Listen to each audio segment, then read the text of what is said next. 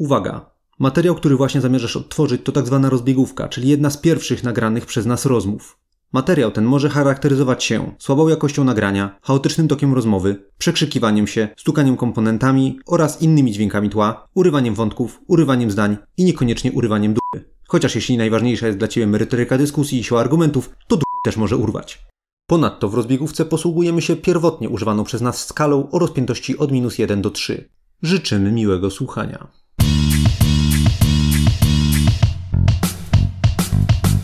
Cześć, z tej strony Malarz Marian? I Cortez. i w dzisiejszym odcinku w imię zasad będziemy rozmawiać o grze Siedem Cudów Świata Pojedynek. Siedem Cudów Świata Pojedynek, czyli taki dziedzic Siedmiu Cudów Świata trochę. Siedem Cudów Świata było wielkim hitem i po iluś tam latach wyszedł pojedynek, który, no właśnie, były oczekiwania wobec niego, że będzie czymś równie dobrym. A czy jest czymś równie dobrym? Dla mnie nie. Dla mnie to jest zrobione chyba tak bardziej na siłę, na zasadzie 7 cudów świata było słabe na dwie osoby, więc zróbmy wersję 7 cudów świata konkretnie na dwie osoby. Mechanika jest podobna, ale nie ma jak dla mnie tej samej magii, która była w 7 cudach głównych. Do 7 cudów świata mogę sobie siąść, z przyjemnością rozgrywać każdą turę, a jak siadam do pojedynku, to pierwsza moja myśl, dobra, kiedy kończymy? Chcę umrzeć. ja miałem jedną partię, kiedy miałem myśl, chcę umrzeć. Po prostu skończmy to, ja już chcę przegrać i to było na początku drugiej ery. Początek drugiej ery i sytuacja była tak tragiczna i to nie z mojej winy. Była tak tragiczna, bo po prostu większość kart produkcyjnych została wykupiona przez moją przeciwniczkę. Mimo, że ja też chciałem je kupować, ale karty się po prostu tak układały, że nie dałem rady. A ja w ostatniej grze naszej, w przedostatniej mieliśmy to samo. Tylko, że ja byłem tym bez surowców i też chciałem, żeby się skończyło. No wygrałem, okej, niech będzie. Ale, ale też Że tak, zasadniczo to, to, że to patrzyłem... nie była wygrana z wygrzebania się z g***a, tylko z niedopatrzenia na sile militarnej. No, tak. Bo kiedy jesteś w takiej sytuacji, że jesteś po prostu głęboko z surowcami, no to raczej nie wygrasz tej gry. Jeżeli przegrałeś na tej płaszczyźnie, to już raczej jest pograne. Tak, ekonomia tu jest ważna. Bez tej ekonomii wszystko leży i później zasadniczo nie masz na co patrzeć. Czy w zwykłych Czyli siedmiu nie masz gdzie szukać czegoś. w zwykłych siedmiu cudach ekonomia też jest ważna, Tak. ale nie tak ważna jak tutaj. Sensie tu jest dwa razy ważniejszy ten aspekt ekonomiczny, tego, żeby mieć produkcję i czasami tego, żeby kontrolować przeciwników, tak? Tak czy inaczej, nawet jak się jest ostro tyle z tym, to się okazuje, że nawet jakimś przypadkiem da się wygrać. Gdzieś przeciwnik zrobi błąd głupi albo czegoś nie zauważy. I to nie jest na tyle szyb, krótka gra, żeby to przerywać po drugiej turze, bo nie masz szans. Myślę, że to jest też kwestia tego, że w normalnych siedmiu cudach świata, jeżeli w ekonomii coś idzie nie tak, to nie idzie tak mniej więcej wszystkim, przez to, że po prostu surowców nie ma dostępnych. Jak grasz na, mówisz o grze trzyosobowej. Tak. e, Jak uwalisz surowce w grze sześcioosobowej, to twoja końcówka stołu jest uwalona. Dobra, to inaczej. Tam niekoniecznie oznacza to, że, że ten, że masz przewalone po prostu ty tylko, tylko też co najmniej twoi sąsiedzi. Natomiast tutaj, no tutaj jeżeli idzie dobrze twojemu sąsiadowi, to tobie idzie przez to od razu gorzej. Jeżeli tobie idzie lepiej, to i mu idzie gorzej. Tak, jeżeli tutaj y, uwalisz, no to uwalasz sobie i nie masz szansy na poprawę. A tam, jeżeli uwalisz, to jest jeszcze szansa, że twoi sąsiedzi będą próbowali zapacykować twoje problemy i jakoś też na tym skorzystasz. Że nie będzie aż tak źle. Znaczy, różnica jest też taka z tymi surowcami, że w zwykłych siedmiu cudach, jak nie ma szkła, no to nie ma szkła. To nie ma. A tutaj zawsze możesz się kupić. I to niby powinno mm, przemawiać na korzyść pojedynku. Że tutaj zawsze możesz to kupić za golda. Ale w moim odczuciu jest diametralnie inaczej. Tam po prostu jest tak, że okej, nie mam szkła, no dobra, skontrowali mnie, Mhm. Okej, sprytnie, sprytnie. I kombinujesz, wyrzeźbisz z tego, co możesz i idziesz dalej. A tutaj, jeżeli ktoś ci yy, straszuje magazyn drewna albo go wykupi, a potem jeszcze kupi powiedzmy trzy bele drewna, to ty to drewno kupujesz za 5 golda.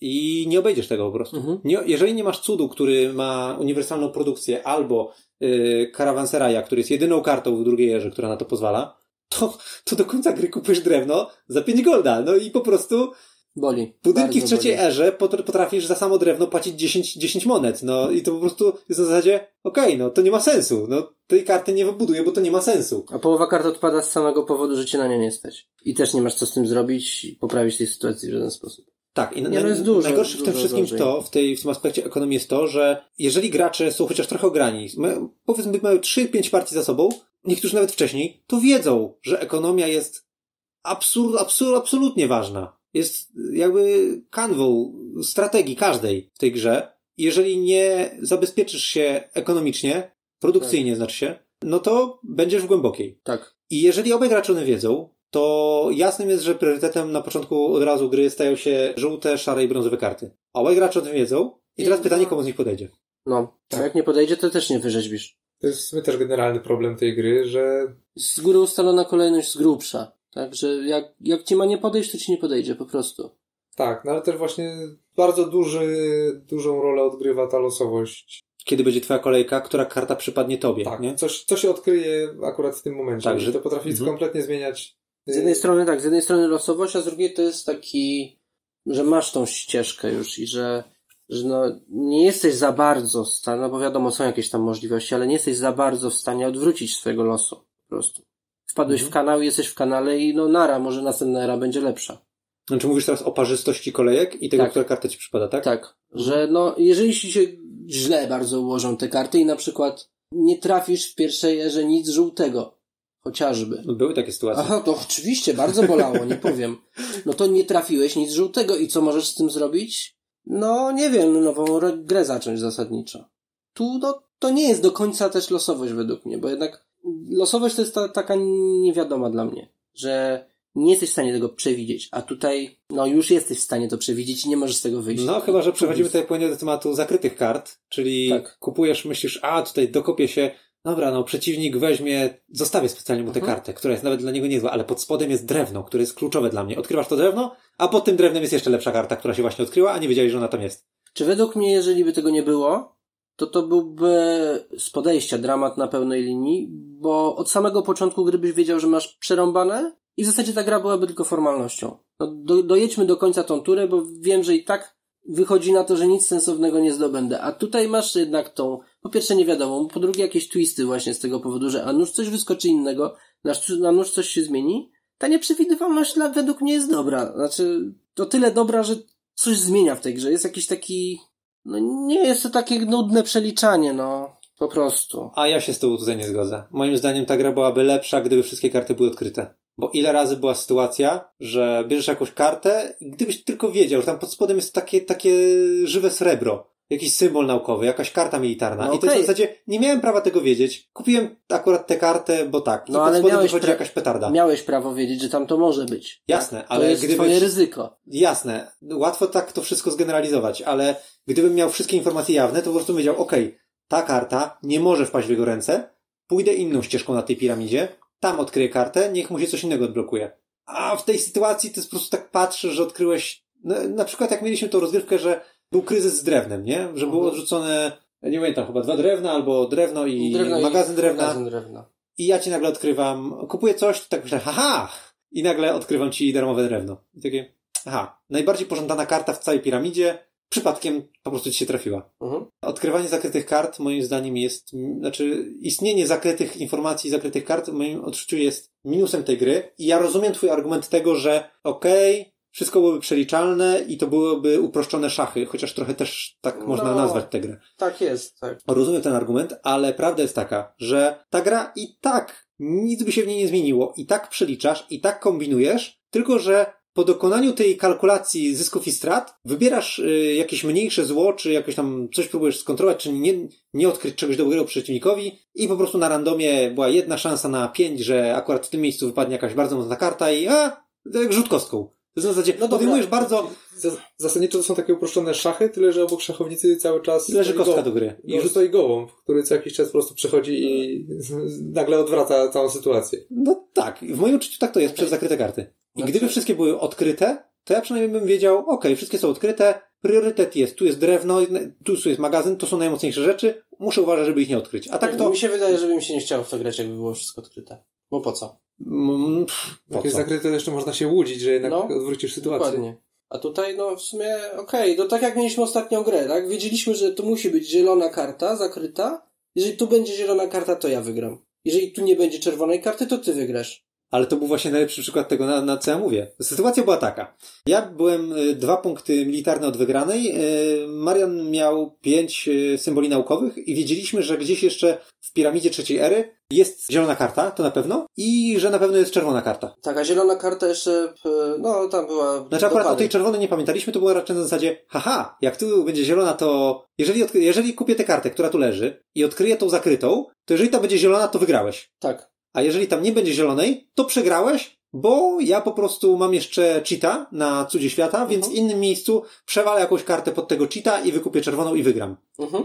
I to było ok, czyli tak, rzu- rzucam kostką K4, jeżeli wyrzucę jeden, Marian wygrał, jeżeli rzucę 2, 3, 4, ja wygrałem. No do tego się sprowadzało y, całe mużdżenie przez trzy ery. Oczywiście okazało się, że nie i Tak, okazało się, że nie, nie przewidzieliśmy jednej sytuacji, czyli że tam była czerwona karta, więc Marian ją kupił i się odbił, przez co nie byłem w stanie dojechać do końca toru. I to była jedyna sytuacja, jedyny kolor karty, który sprawił, że ja nie byłem w stanie, znaczy, że gra się nie, nie, nie, za, nie zakończyła instantem. No i właśnie, jakby ona nie była zakryta, to my byśmy w zasadzie większość tych rzeczy wiedzieli na samym początku. I po co było grać? Rozkładasz sobie trzecią erę i praktycznie mówisz, Dlatego, że kolejność okej, pików, dobra, skończone. Kolejność pików i kolejność e, i momenty odpalania cheatów na cudach są bardzo istotne i, i tak się tym kierujesz. Cały czas się tym kierujesz, tylko czasami wpada ci rzut kostką. Wpada ci rzut kostką, który mówi, a nie, teraz wychodzi, nie wiem, odkrywasz mi karty, albo tam będzie świetny cud wart 7 punktów, albo tam będzie karta warta nic, nie? Bo jest jakimś śmieciem na tym etapie gry. Pierwsza era, od, odkryjesz mi kartę i tam może być albo żółty magazyn, który jest zawsze dobrym wyborem, albo tam będzie y, czerwona karta o sile 1, której nikt nie chce nigdy kupować. No taka jest prawda. Rzucam kostką, co, co tam wypadnie, nie? I to jest dla mnie karty są niezbalansowane po prostu. Ja w sumie muszę się zgodzić z wami oboma, że Dziękuję. Było, jest ciekawie dzięki temu, że są zakryte i jest też gorzej przez, przez to, że są zakryte. I mam wrażenie, że w obu tych wersjach gra mi się nie podoba po prostu. Znaczy nie graliśmy jeszcze na odkryte. To jest, w sumie jest jeden z moich pomysłów, żeby spróbować zagrać w odkryte. Ja chyba nie chcę. No ale sama idea właśnie, że rozpoczynasz erę i Teoretycznie wszystko wiesz. jeżeli siedzą dwie osoby, które już grały parę razy w tą grę, to zasadniczo jest to wtedy tylko mechaniczne wykonanie tej ery zamiast jakiejś e, faktycznej gry. Fakt. Nie ma rywalizacji. To byłby problem, chyba, że obaj gracze mają cheaty na cudach. Bo wtedy jeszcze nie wiesz taktycznie, kiedy przeciwnik odwróci kota ogonem. Chyba, że... Tak, ale to są drobiażdżki, nie? Tak, to są pojedyncze sytuacje tutaj z masz tak, masz ale tak, sytuację zgodzę bardzo. Twoją z cheatem, którą ty możesz wykorzystać i nigdy nie wiadomo, chociaż to jest czasami też do wy, wy, jakby ogarnięcia, kiedy kto wykorzysta ten cheat. A tutaj jeszcze dodatkowo masz pewne niewiadome. Tutaj ci się nagle w twojej wersji tam e, pula niewiadomych i pula twistów się mocno kurczy. Zostają ci tylko cheaty. I masz płaską rozrywkę, aż dojdzie do cheatu. Jak wszyscy się wywalą z cheatów na początku, lecimy co trzeba. Odpalamy auto i idziemy spać. Praktycznie. Więc tu mi się wydaje, że... Nie pytaj mnie. Tu mi się wydaje, że. Yy, znaczy, nie, no dla mnie to jest po prostu. Może nie lepsze, ale bez tego byłoby gorzej. Teoretycznie lepsze. No, ale nie powiem Znaczy w ten tak. sposób. Muszę się zgodzić z Marcinem, że zgadzam się z nami oboma. Bo tak, Tak, oczywiście to jest tak. czynnik, który wkurza, ale masz rację. Gdyby byli gracze, czyli już tak powiedzmy, że właśnie mogę tak założyć, że mój poziom, czyli jak już intensywnie przez ostatnie dwa, dwa tygodnie grałem trochę tych partii i zrobiłem sobie hierarchię, które karty są lepsze, a które są gorsze, jest to już dla mnie oczywiste, no to to byłoby na zasadzie, aha, dobra, no to... Koń na B4. No właśnie, to przewi... No ale no właśnie, a w szachach tak jest? Nie ma. No ale szachach- masz y, ogrom możliwości, nie? po pierwsze, Tutaj- po drugie nie tak. masz losowości układu, po trzecie tam jesteś tylko ty, plansza i przeciwnik, a tutaj... No tak, ale Ja jakby nie wiem, ta gra coś obiecuje przez różne Ale ścieżki jakby się wylosowały karty, obrazki. tak jak się wylosowały, to ty jesteś, i wszystkie są odkryte, ty jesteś ty, karta i przeciwnik. To są- Tak, tak. Znaczy moim zdaniem ta gra, znaczy dla mnie ta gra więcej obiecuje. Szachy są, znaczy ja nie wiem, nigdy tak nie ciągnęło mnie do szachów szczerze mówiąc, Ale ale właśnie dlatego, że są podobne do tego. No, szachy nie są tak takie nie. proste po prostu. Na zasadzie Znaczy one są tam nie ma żadnych twistów. bardzo głębokie i Są mózgu- głębokie, ale są i w pewnym sensie jednopłaszczyznowe, tak? Masz otwartą planszę i no, i jedna płaszczyzna. Kombinujesz głównie jak zaskoczyć przeciwnika tym, co wszyscy wiedzą, co kto ma. Tak, to jest po prostu kto lepiej pamięta, jakie są wszystkie możliwe układy. Kto lepiej kogo ogra, bo to się do tego sprowadza, ale chyba, właśnie, no dobra, nie w będę zasadzie- się wymączał na W szachach. zasadzie jak już mówimy o szachach, to powiedzmy sobie jedną rzecz. Obie te gry mają jedną wspólną cechę. Obie te gry to są gry w niepopełnianiu błędów. Nawet, nawet Beata, jak grała, zagrała ze mną y, ostatnio ze dwie partie, to powiedziała, w zasadzie tą grę mogę podsumować, że to są losowe szachy. No, Ja mówię, kurde, to jest, to jest najlepsza puenta tej gry dla mnie. Losowe szachy. Czyli to, że grasz przeciwko przeciwnikowi. Przecież ile razy, i była taka sytuacja dzisiaj, że ja każdą moją decyzję mówię, a widzisz, wezmę to, bo dzięki temu ty tego nie dostaniesz. Ja nie Mhm. patrzyłem, że coś jest dla mnie. Ja patrzyłem, jak tobie uwalić ekonomię, jak tobie zablokować jakąś kartę zieloną, jak ci zablokować militarną kartę. Dwie trzecie co najmniej moich decyzji były perspektywy od, od razu przesiewany przez filtr, czego ci nie odkryć. Mm. To jest też No to jest- fundamentalna, różnica między tym a normalnymi silnymi Absolutnie. maszynami. Tam grasz pod siebie.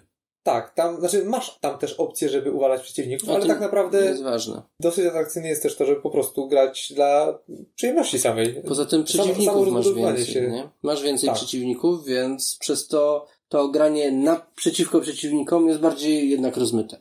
Tak, bo też nie możesz jednego y, tam bić cały czas, Szczególnie bo na- wtedy tam ten trzeci wyrośnie. Szczególnie jeżeli masz więcej niż trzech graczy i do tamtych praktycznie nie sięgasz nawet. Tak.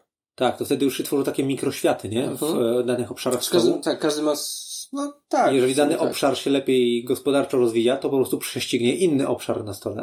E, I to też dodaje taką ciekawą, taki ciekawy aspekt, że właśnie jak te interakcje pomiędzy akurat tymi sąsiadami, których masz, wpływają na to, jak możesz się Mhm. rozwijać, a to nie, jest- na, a nie po prostu kolejna iteracja rozgrywki, jak nie przegrać. No, no tak, bo to jest w zasadzie czysta dwuosobówka. Jak Znaczy- tutaj mhm. graczowi przeciwnemu zrobić tak, żeby był gorszy ode mnie? Znaczy tak, zacznijmy od tego, że w ogóle to jest gra dwuosobowa, a każda gra dwuosobowa lub każdy tryb dwuosobowy w grze, która normalnie jest na więcej osób, sprowadza się do prostej zasady strata mojego przeciwnika jest moim zyskiem. I to jest nieodzowne. No E, tak. To, to co mówiliście w, w aspekcie różnicy między zwykłymi siedmioma cudami a pojedynkiem, tak, to jest pryncypalna różnica i absolutna podstawa tego, że to jest gra dwuosobowa. To jest po prostu cecha gry dwuosobowej. Ale w tej grze jest to absurdalnie wyolbrzymione przez system ekonomii pod tytułem za każde drewno, które ja y, kupię, ty płacisz więcej za swoje drewno. I to wprowadza tak negatywną interakcję, że mnie to po prostu boli. Mhm. No ale tak, no właśnie tutaj to, to, to jest to, co najbardziej mi się z tą grą kojarzy, że to, ona jest bolesna do grania. Czy czasem są takie całkiem fajne, wyrównane y, gry? I, na przykład ostatnio naszą grę, która nam szła równo, nieźle mi się grało, fajnie. To było, to było rzeczywiście w miarę ciekawe kombinowanie, co tam, gdzie tam, jak go zaskoczyć, jak przegrać, znaczy nie, jak nie przegrać, tak? Ale w, w sytuacjach, w których przeciwnik cię mocno jedzie, no to to jest takie w sumie no, leżysz i czekasz aż przestanie trochę. Tak, bywały takie gry, że w sumie tak naprawdę niekoniecznie dlatego, że coś przegopiłeś, tylko po prostu Tak wyszło. no nie miałeś wyboru, ta, ten czynnik klasowy wszedł i na koniec pierwszej ery już jest po prostu kolosalna różnica w możliwościach. Jedna osoba może po prostu budować wszystko, a druga musi przez parę kolejek sprzedawać karty, żeby móc- kupić jedną właśnie przez tą Co negatywną się interakcję. zawsze źle skończy. Właśnie. Czasem zdarza się, że ci się uda jakoś tam odkuć dzięki powiedzmy losowości, ale to jest losowość. Właśnie, a propos sprzedawania kart. E, i tutaj muszę wejść na kolory budynków. W rozgrywce, w której uda ci się zdobyć najbardziej kluczowy w moim odczu- odczuciu i nie tylko w moim chyba, żółte karty, które stanowią magazyny, które ci cheatują trochę koszty surowców, które dają ci zastrzyk gotówki i przede wszystkim, na domiar tego, jeszcze za każdą żółtą kartę od tej pory dostajesz więcej hajsu, jak sprzedajesz, jak traszysz jakąś kartę, no to w ogóle roz, dużo. rozbieżność między tym, że komuś się uda upolować powiedzmy 4-5 żółtych kart, a drugi gracz po prostu nie miał szczęścia, bo takie gry bardzo często są. Wszyscy polują na żółte karty, drugi gracz nie miał szczęścia, więc nie, ma, ma problemy finansowe, bo musi dużo płacić za surowce, a jak Ma problemy mu, z surowcami, bo nie mamy dełek. brakuje mu kasy, więc dostaje dwie monety, bo nie ma żółtych budynków. A ten, co ma żółte budynki, sprzeda sobie raz na erę i zarabia na tym 7 hajsu. I po prostu Zazwyczaj nie wywala tego hajsu, bo surowce ma, a jak ma, to wywala za jeden, bo ma magazyny. tak, To jest, tak, to jest, to, to bardzo boli. To jest totalny rozstrzał i te nierówność... żółte są super ważne, albo super e, mocno później boli ich brak. A to też rzeczywiście nie, od- nie od ciebie zależy. nierówność w ogóle kart jest dla mnie największym problemem tej gry. Bo gdyby te karty były zbalansowane, w sensie, że żółte nie są aż takie mocne, Mhm. a czerwone w pierwszej erze mają więcej sensu, bo czerwone w pierwszej erze nie mają za dużo sensu. One pozwalają ci czasami może na farcie, tak jak teraz wygrałeś, że kupiłeś wszystkie czerwone w pierwszej erze i przez to, że je kupowałeś, sytuacja była taka, że nie miałeś już szans ze mną wygrać i wygrałeś Tak, tylko tak. fartem, że nie dopatrzyłem symbolu. Gdybym dopatrzył to, że gdzieś tam z boku ci leży ten, ten cud, to bym tego nie przegapił i no, no nie oszukujmy się, ekonomicznie i tym, co ja przygotowałem w tamtej grze, nie miałbyś absolutnie szans, przez to, że bardzo dużo czasu straciłeś na Znaczy- kupowanie czerwonych kart. Ja je, to nie do końca jest tak, że ja straciłem czas na kupowanie czerwonych kart. One ja ich nie leżały. robiłem specjalnie, ja po prostu nie miałem co innego wziąć i to samo wyszło. Ja nie szedłem w to, to jest raz. Dwa, tam była drobna, drobniutka szansa, że może jakimś fartem coś się uda, ale no ale fakt, gdyby nie jakieś ewentualne farty w trzeciej erze, to bez szans byłem już. W zasadzie już na początku drugiej to było widać. Mm, tak, więc y, to do czego zmierzam to jest to, że jest nierówność w kolorach. Bardzo, między najlepszym a najgorszym kolorem kart, może raczej nie chodzi o kolor, tylko ich funkcje i to jak się przekładają na, na inwestycje dalsze, jest kolosalna różnica. I gdyby tej różnicy nie było, gdyby czerwone były lepsze, a żółte były słabsze i to wszystko by się tak wypłaszczyło, to mnie by ta gra nie bolała, bo miałbym zawsze jakieś sensowne wybory. Mhm. I patrzę, o dobra, chciałem iść w naukę, gość mi podoba naukę, no trudno, to wezmę sobie w pierwszej erze kartę czerwoną, która mi daje dwa symbole, nie? I to, to byłby wtedy dla mnie kompetytywny wybór. Tak, to są karty rzeczywiście, których się nie bierze, bo się nie bierze, bo po co? Tak, naj, najlepszym przypadkiem najgorszej karty w grze jest y, według mnie drugoerowa, z drugiej ery militarna karta, która daje jeden symbol walki, a kosztuje trzy monety. No, Oczywiście ona ma no. symbol na tej, do Tak, budówki. ona, ona jest zasadniczo za darmo. E, Zasadniczo jest za darmo, jeżeli poszedłeś w słabą kartę jakąś tam z mieczykiem w pierwszej epoce, a raczej jak jesteś trochę lepiej ograny, to raczej nie dążysz do zdobywania czerwonych kart. Zobacz, jeszcze ta podstawowa karta, która ma mieczyk, jeszcze cię kosztuje cegły. Więc też tak z defaultu, z defaultu jej nie weźmiesz, Default tylko, nie weźmiesz. tylko jak masz cegłę, jak nie masz cegły, to na pewno nie, nie dasz za nią dw- dwóch, czy nawet trzech monet, bo akurat przeciwnik ma cegłę. Zasadniczo w czerwoną kartę pierwszej że weźmiesz tylko i wyłącznie, jeżeli nie trafiła się równocześnie z nią złota, albo brązowa, albo szara. Bo Albo zielona, albo niebieska. To jest moja opinia. Czerwone są najgorsze w mojej opinii. Okej, to ty masz najwięcej rozegranych gier, więc Może. powiedzmy jesteś najbardziej doświadczonym graczem i masz styl, który nie ciśnie w czerwone na pewno i nie lubi niebieskich, więc to też ja bym to troszkę przez palce przepuścił. No być może to jest kwestia mojego stylu, być może, ale dla mnie czerwone są ewidentnie naj... No z niebieskimi jeszcze można się zastanawiać, czy one są porównywalne. Mhm. Ale no, dla, dla mnie ten tier jest taki. Żółte to jest absolutny priorytet. W drugiej kolejności są brązowe i szare, bo też się wiążą z ekonomią, ale nie są aż tak dobre jak żółte. Chyba żółte wygrywają tym, że y, dają ci jeszcze większy przychód kasy, jak będę, będziesz potem sprzedawał karty. Znaczy to daje im... Gdyby nie to, to by były porównywalne magazyny i produkcje. Znaczy, Spoko. Inaczej, mm, brązowe i szare są równie kluczowe jak złote, tak długo, jak nie masz złotych, które pozwalają je kupować taniej. Bo sam fakt, że brązowa leży na stole, daje opcję albo ty weźmiesz tą brązową, albo przeciwnik. Jak weźmie to przeciwnik, to ty jesteś stratny podwójnie. Nie dość, że nie masz produkcji, to jeszcze masz droższe kupowanie. Chyba, że kupiłeś magazyn i wtedy masz to gdzieś. Chyba, że kupiłeś magazyn. kupiłeś To, to jest jedyny, jedyny element, co- który zwalnia cię z konieczności brania bra- brązowych. I to jest kolejny plus żółtych. I znaczy tych akurat mówimy o magazynach, nie? Że po pierwsze, ogarniasz dzięki temu produkcję danego surowca. Po drugie, masz większy przychód hajsu, jak będziesz sprzedawał karty. Po trzecie, jak przeciwnik będzie chciał cię skontrować i na przykład, ja miałem taką sytuację, że nie miałem magazynu, miałem słabą sytuację chyba z drewnem i Bata tak patrzy w drugiej erze, o, y, ja nie produkuję drewna, ona produkowała jedno i miała magazyn. I co zrobiła? Kupiła, kupiła podwójne drewno, tylko po to, żeby jeszcze bar- bardziej uwalić moją sytuację z drewnem. Więc No magazyny, które po- pozwalają ominąć ten przykry, przykrą charakterystykę tej ekonomii w tej grze, bardzo dużo obchodzą zasad w ogóle. One bardzo dużo dają. Mhm. tak. tak, może gdyby one nie były żółte. Gdyby się nie kombiły jeszcze z tym Zarabianiem super kasy. wrogim sprzedawaniem, bo to się, to się po prostu tam się wszystko opłaca w tych żółtych kartach. I masz właśnie te droższe sprzedawanie za to, że idziesz w żółte karty.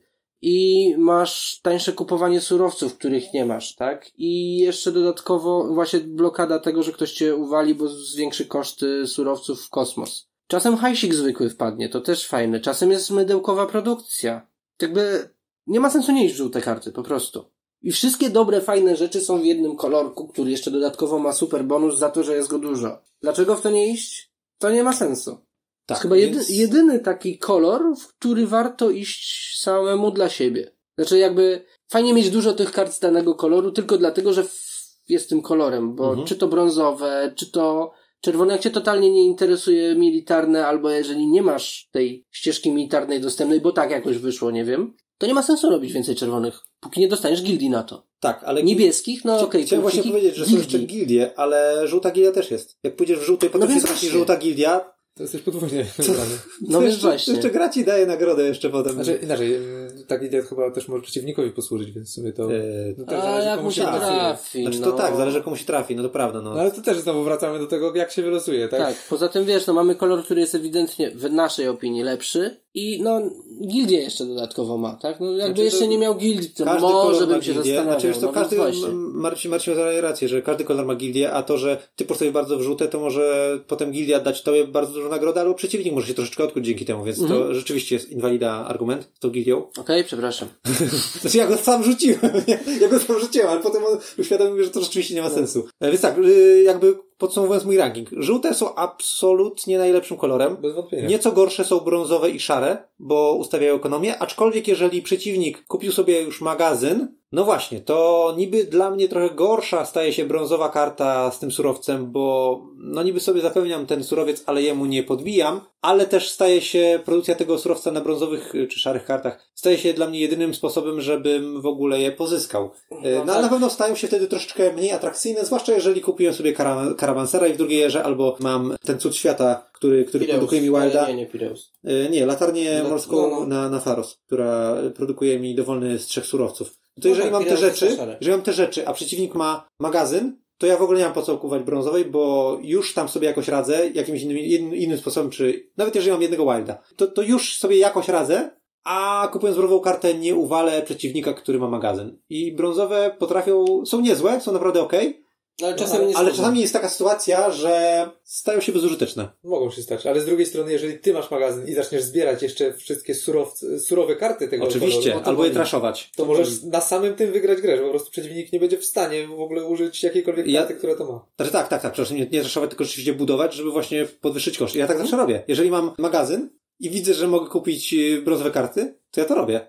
Chyba, że przeciwnik ma właśnie na przykład tą latarnię, bo wtedy myślę, a obejdzie to sobie, ale jak jej nie ma, i jak na przykład też wiem, że Caravansera nie bierze udziału w grze, albo już mi się trafił, albo coś wyleciał z gry, przeciwnik nie ma go, wiem, że nie, będę, nie, będzie go miał, to kupienie podwójnej produkcji czegoś, czego ja mam magazyn, a przeciwnik nie ma tego surowca, to jest po prostu złoto. To jest złoto. I to jest ten element, kiedy przeciwnik ręce mu opadają. Bo po prostu odechciewa się. Odechciewa się w takim momencie. Tak. I zwykle też to jest efektem, to, nie, to zwykle nie jest efektem tego, że on sobie odpuścił, bo jeżeli znasz tą grę, to wiesz, że, że powinieneś brać te karty, żeby właśnie No czasem po prostu nie masz nie utknąć, ale czasem gra po prostu sprawia tak, że to tak wyszło, nie byłeś w stanie tego zmienić i teraz będziesz cierpiał przez dwie kolejne ery, bo tak. I możesz potem co najwyżej liczyć, że a, może tu jakoś próbuję wylosować dodatkowy żeton, który mi obniży koszty, albo coś stylu. Cokolwiek, tak. Chwytanie się brzytwy. I znowu wracamy do tego, do tej ustalonej ścieżki, że już karty są po kolei i, i nie masz co z tym zrobić, no chyba, że masz cud, który ci odwraca kolej, znaczy dodaje kolejkę. Mm, No, tak, ale to, ale to wszystko są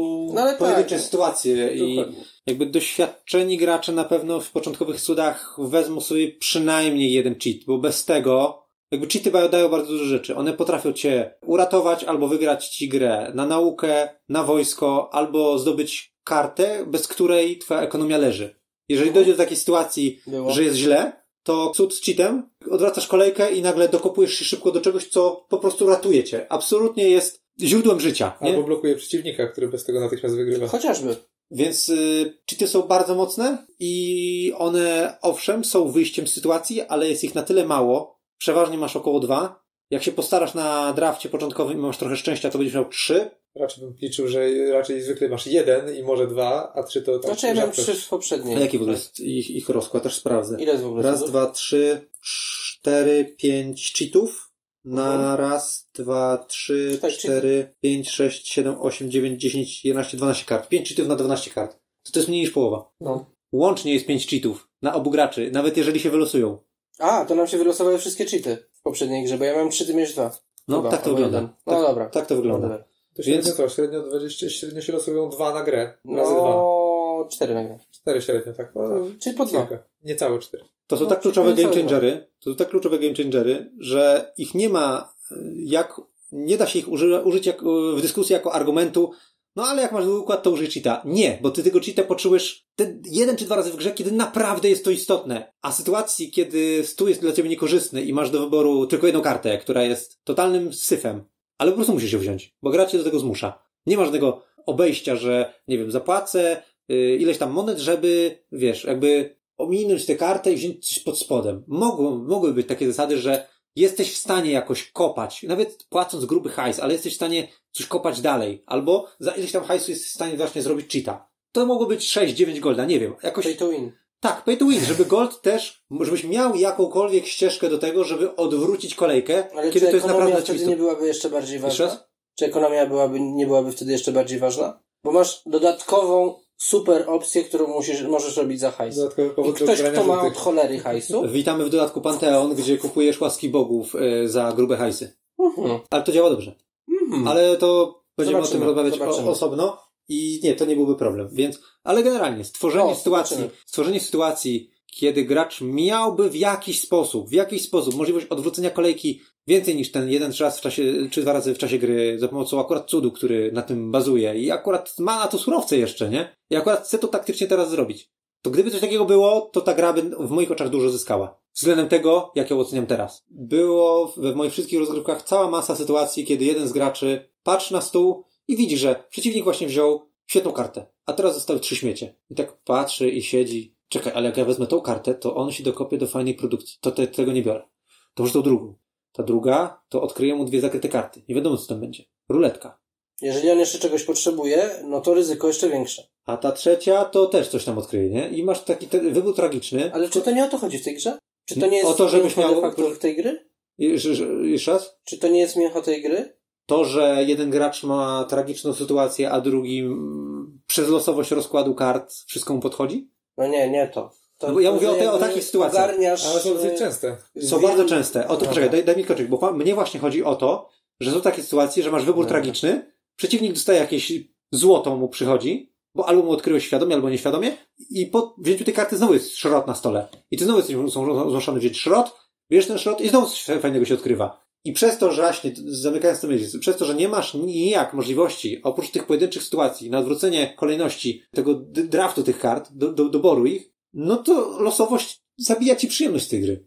A co ty chciałeś powiedzieć o tych kartach? Czy według mnie mięsem, znaczy ja to tak czuję, że mięso to jest to jakby to ogarnianie, co komu po kolei przyjdzie i jak tutaj przykombinować, żeby ktoś nie dostał tego. To znaczy jakby to jest, to jest najbardziej dla mnie charakterystyczne w tej grze. Że masz ułożony układ i próbujesz przez ten układ przejść tak, żeby ty, żeby samemu zyskać jak najwięcej, a przeciwnik stracił. A tutaj też dorzucimy dużo losowych, znaczy no, dla, dla przeciwnika losowych, tak, bo nigdy nie wiadomo, kto się, kiedy tego się użyje. Tak, takich możliwości zmiany tego, no to właściwie sprowadzimy grę do kto ma więcej hajsu, kto sobie zbudował lepszą ekonomię.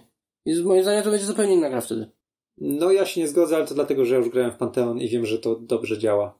Bo Okej. tam są po prostu dodatkowe narzędzia do odwracania kolejek, a raczej, można raczej powiedzieć do stopowania kolejek. W sensie, że ja robię coś w tej turze i nie ruszam w ogóle układu na stole. No I... tak, to jest odwracanie, to w zasadzie wychodzi podobnie. Tak. I to bardzo dobre rzeczy daje. A podstawka tego nie ma. No dobre, zależy ile by tego było pewnie i jak bardzo było kluczowym elementem gry, jak tylko dodatkiem jak w cudach. Tak, no właśnie taka, taka opcja, jak potencjalnie ten dodatek może wprowadzić, jest potrzebna tutaj, bo na ten moment w surowej wersji to jest gra, w którą nie możesz grać dla przyjemności, jesteś zmuszony w nią grać kompetytywnie, a jednocześnie nie masz kontroli tak do końca nad tą grą. Znaczy, to zależy, co kto lubi. Mhm. Bo zależy, ja kto osobiście lubi, no. nie lubię grać na zasadzie uwalić przeciwnika. Ja, ja wolę gry, w których coś sam sobie buduję, więc można powiedzieć, że ja nie jestem osobą kompetentną do oceniania dwuosobówek. Nie jesteś targetem.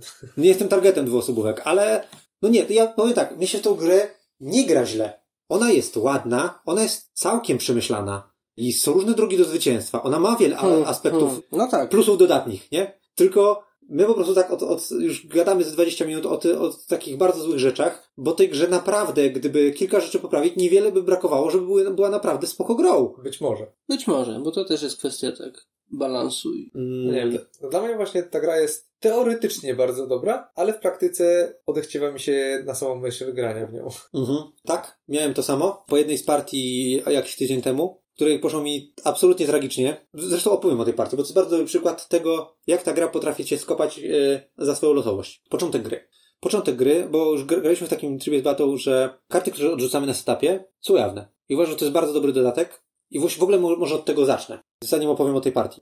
W grze są trzy drogi do zwycięstwa, tak? Po prostu na punkty, na koniec gry. Druga to jest militarna, a trzecia to jest na naukę. I droga na naukę jest drogą losową, ponieważ z każdego deku wylatują trzy karty. I ty nie wiesz, co wyleciało normalnie, tak? Jeżeli wyleciały akurat symbole naukowe, a ty od początku myślisz, u, pójdę naukę, akurat wyleciały w drugiej epoce symbole naukowe, Mieliśmy albo, takie gry. tak, albo w pierwszej epoce i w drugiej wyleciał ten, symbol, ten, sam symbol naukowy, to w zasadzie na koniec gry się okazuje, że na, od, od początku gry, gdybyśmy podejrzeli te karty, to byśmy wiedzieli, że na naukę się nie da wygrać. I wiesz, i myślisz, u, tutaj zbuduję sobie cud do wygrzebywania kart, tutaj coś zrobię, ustawiasz się pod to, nie? Już na, na drafcie cudów, już ci myślisz, pójdę w to, fajnie. Sytuacja ci podchodzi, kupujesz te zielone karty, a potem się okazuje, że nie, albo nie możesz tych kart sparować, bo akurat ich kopie wyleciały, a ta karta, którą kupiłeś na przykład była, kosztowała parę monet, ona nie jest warta punktów, a teraz nawet jeszcze nie ma kontynuacji, do której by doszła za darmo i jeszcze ta kontynuacja dałaby świetny zielony żeton postępu, to, to po prostu jest takie, aha, no to fajnie. Albo inna sytuacja właśnie, że myślisz, o dobra, już tylko już pięć symboli, już trzecia era, już mam pięć symboli. I okazuje się, że dwa symbole takie same z trzeciej ery wyleciały. I ty gdzieś tam pod koniec trzeciej ery orientujesz się, aha, Czyli nie mogłem wygrać. Czyli nie mogłem na to wygrać, bo się nie wylosowała zielona karta. To jest tragedia i to jest największy chyba grzech tej gry. Wywalanie tych kart w ciemno. Tak. W jasno to przynajmniej się nie łudzisz. Wywalanie tych kart w ciemno w e, kontekście ścieżki naukowej. Mhm. Danie ścieżki naukowej i danie wywalanie kart w ciemno to jest tak złe połączenie, że grając na oficjalnych zasadach ja nie szedłbym chyba nigdy w zielone karty. Mm, Chyba, że, że możesz... chyba, że miałbym do wyboru czerwone. Wziąłbym zieloną.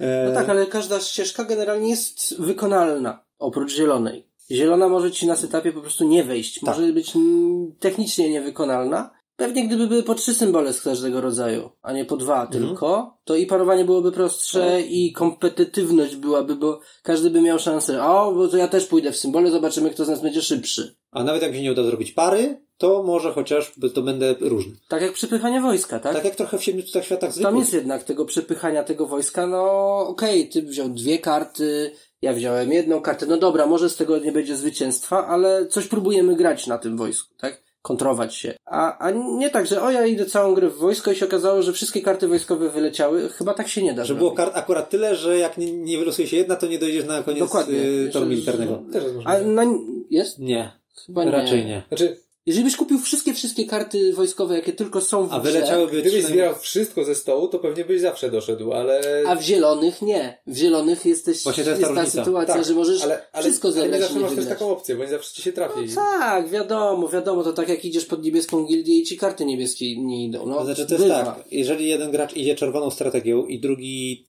skontruje go raz, a tamten będzie dalej szedł, to czerwony wygra. Mhm. W, w zielonej, jeżeli jeden gracz idzie w zielone, to drugi gracz nawet może nie mieć konieczności go kontrowania, bo na setupie wywala, wyleciały symbole. Tak, Ale nawet jeżeli patrzy, aha, dobra, czyli tak, on już ma tutaj cztery, czyli zaczynamy trzecią erę, mm, tutaj jedna zielona została spalona, aha, czyli tamtą kartę on musi zdobyć, jak jej nie zdobędzie. Jeżeli zrobię jedną kolejkę, specjalnie całą jedną moją kolejkę, ustawię pod to, żeby go skontrować i na przykład podsunę jakąś kartę pod y, cud z cheatem i wywalę tamtą, zrobię jeden ruch i poświęcę na to jedną kolejkę, to on już nie wygra. Cały jego plan przez wszystkie trzy ery w piach. Tak, więc Co to mu jest się udało uciłać boczkiem? No to mu się udało. bardzo neuralgiczna jest ta, ta zielona ścieżka. Jasne, ja rozumiem, że tam są żetony postępu i one są spoko, one są mocne i to jest fajne, ale też może się zdarzyć tak, że myślisz, o fajnie, wykupię zieloną kartę, sparuję ją. E, A nawet jak jej nie sparuje, to przeciwnik będzie musiał specjalnie poświęcić kolejkę, żeby mi to skontrować, a odsłoni mi jakąś inną fajną kartę. Bo Mhm. też można iść e, takim sposobem, żeby tworzyć sobie możliwości, nawet jeżeli one nie wypalą, to w którymś momencie przeciwnik będzie miał wiele sytuacji, że musicie kontrować, kiedy chciałby kupić coś mocnego i dzięki temu to ty Tak. kupisz to coś mocnego. Więc tu jest wiele warstw w tym, tego, dlaczego się opłaca iść w wojsko albo iść w zielone karty. Ale zielone karty są na zasadzie, aha, aha, ten symbol wyleciał. Czyli kupienie tej karty nie miało żadnego sensu, najmniejszego sensu. Mhm. To jest super ciasna jest ta ścieżka. Nie, no w ogóle dla mnie to jest padaka, że, że może ci na setupie się jakaś ścieżka zamknąć, a ty o tym nie wiesz. Tak, dokładnie. Znaczy, samo to, że się może zamknąć na setupie jest głupie dla mnie, a to, że ty no, o tym nie wiesz i na sam koniec gry się dowiadujesz, że nie, no, no nie, po prostu nie dało się na to wygrać, to jest jakiś absurd. Tak. No i znowu, niby jest ten żeton z dodatkowym symbolem y, z postępu, który to ratuje, ale on też się może nie wylosować. Tak. I nadal jesteś zamknięty. I co zrobisz? No nic nie zrobisz. I nawet o tym nie wiesz. Nic nie zrobisz. I próbowaliśmy to naprawić na kilka sposobów. Pierwszym sposobem naprawienia tego było zwycięstwo za pomocą pięciu symboli naukowych, ale tu okazało się, że jest za łatwo. Zwłaszcza jeżeli jest prawo w puli, czyli żeton postępu, który daje dodatkowy symbol, to jest po prostu za łatwo. I no, to nie, nie zadziałało dobrze. Yy, I nie usuwało tego losowego elementu, że wywalasz karty i nie wiesz co wyleciało, bo no niby mogło być łatwiej, ale No właśnie, znowu była sytuacja, że wyleciało dużo kart i w tym momencie jest normalny poziom trudności, bo wyleciało dużo zielonych, ale jest niby obniżony próg zwycięstwa do pięciu, a w innej sytuacji żadna zielona nie wyleciała i ten próg pięciu, więc znowu idziesz w zielone i jest ruletka. Albo będziesz miał turbo łatwo, albo umiarkowanie trudno. Przynajmniej do zrobienia, ale no tak. I konsensusem takim y, w, w tym wszystkim było to, że po prostu na początku gry, jeszcze przed draftem cudów, zaczęliśmy wywalać y, wszystkie karty z pierwszej, drugiej, trzeciej ery, te trzy sztuki, w jasno. I wszyscy wiedzą, aha, dobra, w tej grze będzie ciężej pójść w zielony. Aha, w tej grze nie, nie będzie drewna, bo wyleciał magazyn drewna i produkcja drewna. I tutaj to rozwiązanie podziałało dla nas. Myślałem, obawiałem się, że mm, spowoduje to przykrą konsekwencję pod tytułem aha, dobra, czyli na stole w pierwszej erze zostały dwie zakryte karty. Czekaj, daj mi spis kart. Aha, hmm. dobra, czyli to jest karta, co ma... Okej, okay, to jest karta taka, czyli tam został magazyn i został, aha, i została, nie wiem, niebieska. I wiesz, co tam jest, nie? Można było tak robić. I myślałem, okej, okay, to będzie problem. Zagraliśmy, to nie jest w ogóle problem z dwóch powodów. Po pierwsze, jeżeli nie jesteś graczem, który, który patrzy do ściągawki, to nie masz tego problemu. Po drugie, jeżeli y, wiesz, że mm, powiedzmy są trzy magazyny w pierwszej erze, które są super cenne i wiesz, że były dwa, to teraz sytuacja pierwsza. Y, leży sobie y, ostatnia odkryta karta, a podniósł dwie zakryte. I w tych dwóch zakrytych może być magazyn. Jeżeli grasz na oficjalnych zasadach, to tam może być magazyn, a może, a może go nie być. No jest ruletka, bo myślisz sobie tak. Okej, okay, to ja teraz kupię tą kartę, co jest na wierzchu, jeżeli tam pod spodem jest magazyn, to mój przeciwnik go kupi. Myślisz, no dobra, ale jak zbuduję sobie cud z cheatem, a tam nie będzie magazynu, to straciłem cheata. E, no i w tej sytuacji, kiedy karty na setupie wylatują w jasno, przynajmniej masz jasną sytuację. I w takiej konfiguracji kart myślisz sobie, okej, okay, poświęcę cud świata z cheatem, ale przynajmniej zdobędę ten magazyn. Bo ocenianie prawdopodobieństwa, że u, tutaj odkryję kartę i coś tam może być albo nie może być, znaczy, takie, ja bym, takie ja... coś i tak jest, ale w takiej granicznej sytuacji, kiedy już wiesz, że to są te ostatnie zakryte karty, to ja już wolę wiedzieć, czy tam są te karty w puli, czy one wyleciały z gry. Czy ja bym nie poświęcał na pewno, dobra, nie na pewno, prawie na pewno cudu na sprawdzanie, że a może tam będzie magazyn i mi się go uda zdobyć. Tak, musi, trzeba trzymać na jakąś kluczową sytuację, tak, kiedy już znaczy, przegrywasz. Teoretycznie jest kluczowa sytuacja, jeżeli to jest twój, byłby pierwszy magazyn, a przeciwnik ma dwa. Tak. No to to teoretycznie jest kluczowa sytuacja, ale nadal jej tak nie traktuję, bo moim zdaniem to jest za wcześnie przepalanie tego cudu. I z za małą szansą. Ja bym przepalił cud raczej w sytuacji, w której wiem, co za to osiągnę. Dobra, to akurat dlatego, że przykład był na pierwszej erze. Tak. Powiedzmy to samo, ten sam przykład jest druga era i y, polujesz na ostatni brakujący ci w drugiej erze symbol naukowy, dzięki której będziesz mógł kontynuować swoją ścieżkę na zwycięstwo zielone. Albo masz tam jakąś inną kluczową kartę, typu kara, no jest trochę w każdej erze kluczowych kart, które naprawdę chcesz zdobyć w sytuacji, w której się znalazłeś. I w drugiej erze, kiedy to już jest mocniejsze są tam karty, bardziej taktyczne, bardziej istotne, podjęcie takiej decyzji na zasadzie, nie wiem co tam jest, nie wiem co ta losowość mi tam, mhm. jak, bo jak wiem co tam jest, to mogę podjąć ten koszt, opłacić ten koszt i stwierdzić, ten budynek jest dla mnie tak kluczowy, że poświęcę te, ten cud, tak? Że poświęcę tego cheata, którego mógłbym wykorzystać później, żeby na pewno to nie mój przeciwnik, to zdobył tylko ja, bo na przykład Oróżną jest drewnem, kupił magazyn i wszystkie karty drewna, a tam jest drewno, a moje cudy opiera się na drewnach. Ja bardzo potrzebuję tego drewna. To jest ostatnia szansa w grze. Pod koniec drugiej ery ostatnie dwie karty są zakryte, czy nawet jedna i tam prawdopodobnie, znaczy tam może być to drewno, a może wyleciało z gry. No to mhm. jeżeli odkryję to drewno i przeciwnik kupi, to już jestem uwalony. To już ja nigdy nic nie zrobię za drewno, bo każde drewno będzie mnie kosztowało 6. No a nie mam jak tego obejść. To jest krótka gra. A jeżeli wiesz o tym od początku i od razu od początku widzicie, i tutaj przejdę właśnie do tej sytuacji. Rozgrywka wyglądała tak. Setup gry. Widzimy, że wyleciał magazyn z drewnem, i jedno drewno, czyli aha, produkcja drewna w pierwszej erze jest jedna i w drugiej erze jest podwójna. Okej. Okay. Z jakimś tam jeszcze materiałem też był podobny problem, ale nie aż tak mocny. I patrzymy, wylosowane żetony postępu, ekonomia. Nic nie, o tym nie rozmawialiśmy, ale oboje pomyśleliśmy ten sam, to samo. Kto ustawi się na drewno i kupi ekonomię, wygra tę grę. No i oboje mieliśmy ten, ten sam plan. Losowość kart sprawiła, że to Bacie udało się kupić, yy, wykupić obie te rzeczy. Mhm. To po prostu jej symbol do pary Y, wypadł wcześniej w drugiej erze i akurat jej przypadkiem go odkryłem. Typowa sytuacja. Mój Bóg mógł być zakopany w innym miejscu albo głębiej, albo wyjść w jej kolejce. Mogło być różne scenariusze. Wypadło na nią. I sytuacja, która się stworzyła, mimo że wiedzieliśmy o kryzysie z drewnem, sprawiła, że w sumie ona na ekonomii zarobiła 31 monet do końca gry. Jakąś horrendalną ilość. Cokolwiek kupowałem, drewny kosztowało po, po 5 golda i no po tamtej grze ja stwierdziłem, że ja nienawidzę tej gry i to będzie dla mnie minus jeden. Ja w ogóle nie chcę na nią więcej patrzeć. Bo od początku wiedziałem, co chcę zrobić. Losowość kart sprawiła, że nie mnie udało się zrealizować ten plan, tylko przeciwnikowi. I ja nie miałem jak z tym walczyć. Po prostu tak się ułożyło. Że akurat jak odkrywałem kartę, o, akurat wyszło to drewno. O, akurat wyszło coś tam, nie? Akurat wyszło, nie wiem, magazyn czegoś. No i po prostu nie było, jak, nie było, nie było. Miałem, miałem od początku plan i po prostu wszystko układało się przeciwko temu planowi, który był w oczywisty sposób game changerem. No tak, no to- no ale wiesz, to jest ogólnie pytanie, czy gramy w grę, mam plan i go realizuję i robimy swoje silniczki i kto zrobi lepszy silniczek, ten wygrywa. No dobra, tu jest oczywiście wiadomo, duel. Czy jednak gramy w grę z niewiadomą? Czy ta niewiadoma jest dla nas dodatkiem do gry, czy nie lubimy takich rzeczy i nie jest dodatkiem do gry? Jeżeli chcesz sobie zaplanować całą rozgrywkę i masz jakiś plan i chcesz go zrealizować i o nie podeszło, bo to się do tego sprowadza, czy to jest plus czy minus? No co, co kto lubi tak naprawdę? Ja nie uważam tego za wadę. Znaczy, ta gra wymusza taktyczne decyzje i zmianę planów. Jasne. Mhm. Dla, dla mnie byłaby nudna, gdyby się dało wszystko przewidzieć. No i owszem, ale czy grając dzisiaj na odkryte karty odrzucone grało ci się gorzej i czujesz, że wszystko może przewidzieć, czy tylko wiedziałeś, aha, nie ma sensu iść w to, aha, tutaj będzie mniej tego. Było dla ciebie... Nie grało mi się chyba gorzej, ale czy grało mi się lepiej? No nie wiem, najbardziej chyba patrzyłem na zielone.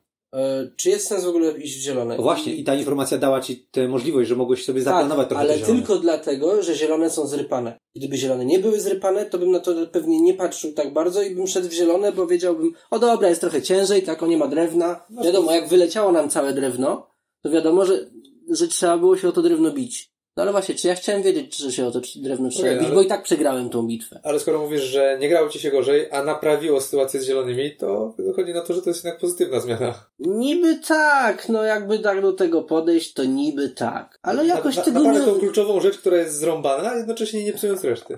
Coś, coś mi w tym... no, Niby nie mogę zarzucić tej logice... Yy, braku logiki? No. Yy, ale, ale coś mi tam nie gra, coś mi zgrzyta, coś... Nie mogę przyznać ci racji, nie wiem byłoby dlaczego. ciekawiej, gdyby jednak była ta większa, nie wiadomo. Co, już za dużo, za dużo jawnych informacji dla ciebie? Już za dużo jaw... Zasadniczo, jeżeli chodzi o walczenie z tym, tym, że odkrywasz czasami jakieś losowe, przypadkowe karty, jest kurde. W ogóle to, że jesteś. My, za, zauważyłeś już tego, zauważyłeś już chyba to, że grając w tę grę nie chcesz odkrywać zakrytych kart, bo w ten sposób dajesz nowe możliwości Mhm. przeciwnikowi, Tak. nowe opcje. Jak już spenetrujemy te wszystkie odkryte, tak, o, tu jest magazyn, coś takiego. Dopiero jak dojdziesz do ściany, że oj, nie wezmę tego, tej karty, która tu leży, bo pod nią jest ten przykładowy, już będę posługiwał się tym przykładem, ten magazyn, który jest tak świetny, to wtedy dopiero pójdziesz ścieżką, okej, to teraz wezmę tą kartę, która gdzieś tam indziej leży i odkryję dwie.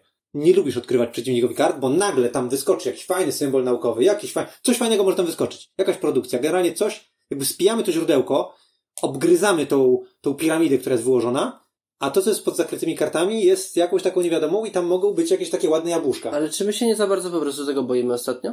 Bo to, co mówiłeś, że nie chcesz tego odkrywać, nie chcesz dawać przeciwnikowi, czy to nie jest po prostu zwykłe ryzyko, które musisz podjąć? Bo w tej grze nie ma ryzyk. Ryzykiem jedynym to jest tak naprawdę pójdę w ścieżkę, w którą mi nie wyjdzie, bo mi przeciwnik skontruje, albo cokolwiek.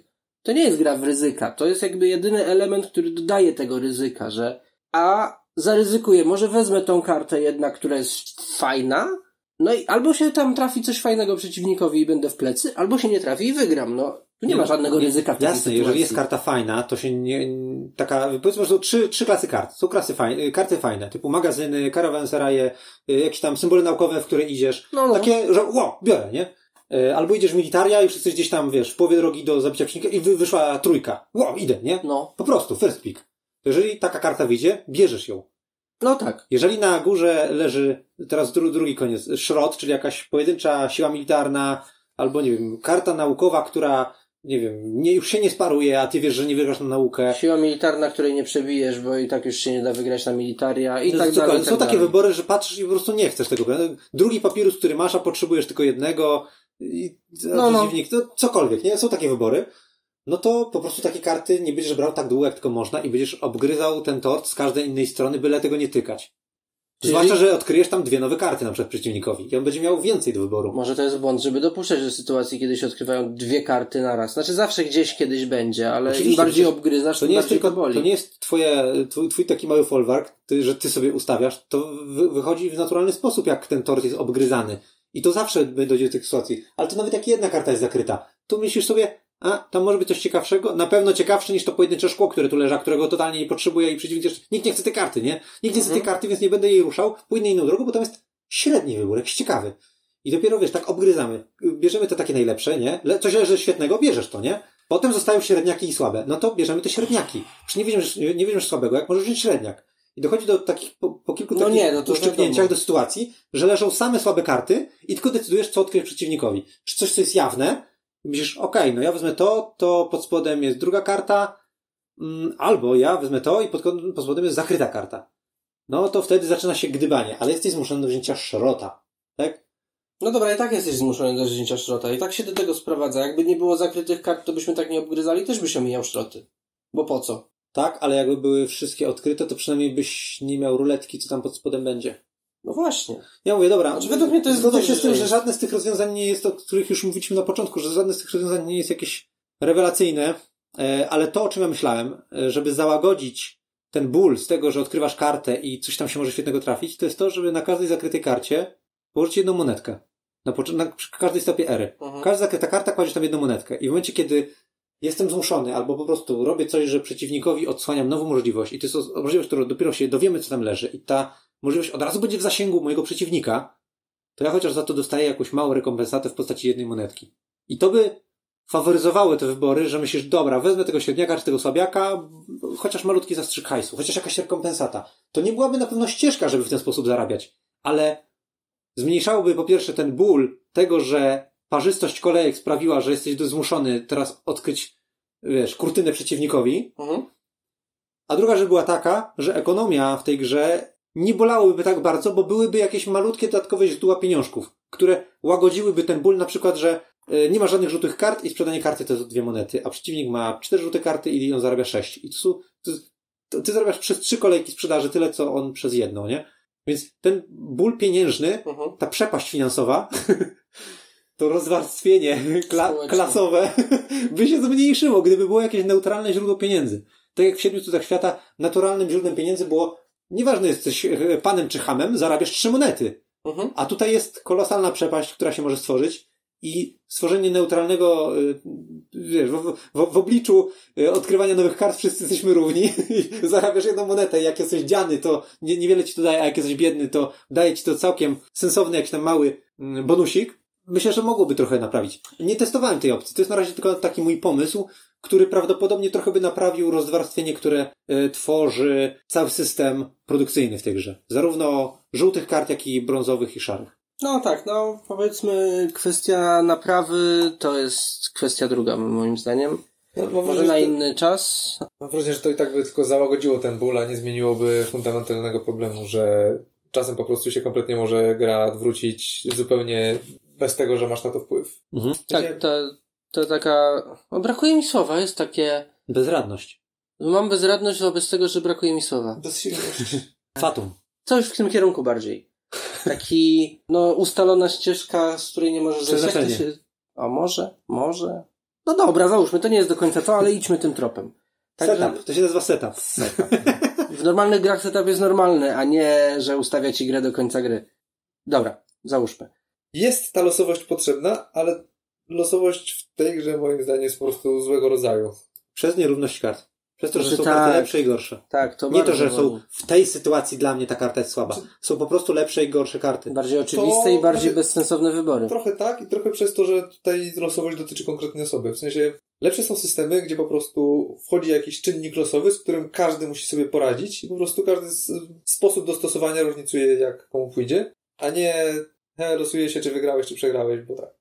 No tak, no ale wiesz, zupełnie to też inaczej by wyglądało, tak szczerze, że gdybyś wybierał stali trzy karty.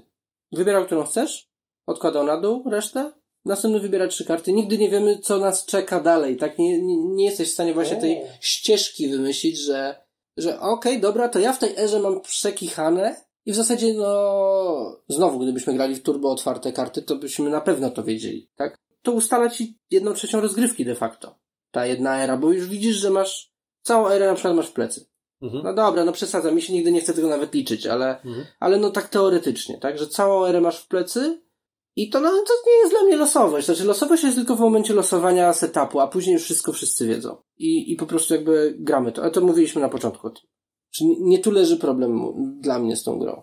Właśnie z tym, że, że zostałeś wepchnięty w owszem losową ścieżkę, ale ta ścieżka podąża za tobą przez dużą część gry i No. nie masz co z tym zrobić.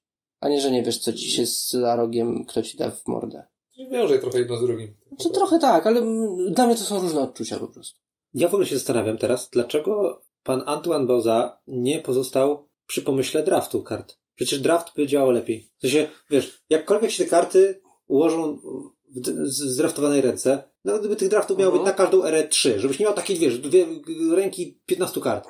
Tylko nie wiem, pięć kart, nie? Pyk, pyk, pyk, wymieniamy się, a potem nowe pięć kart, każdy Mhm. dostaje, czy coś, nie?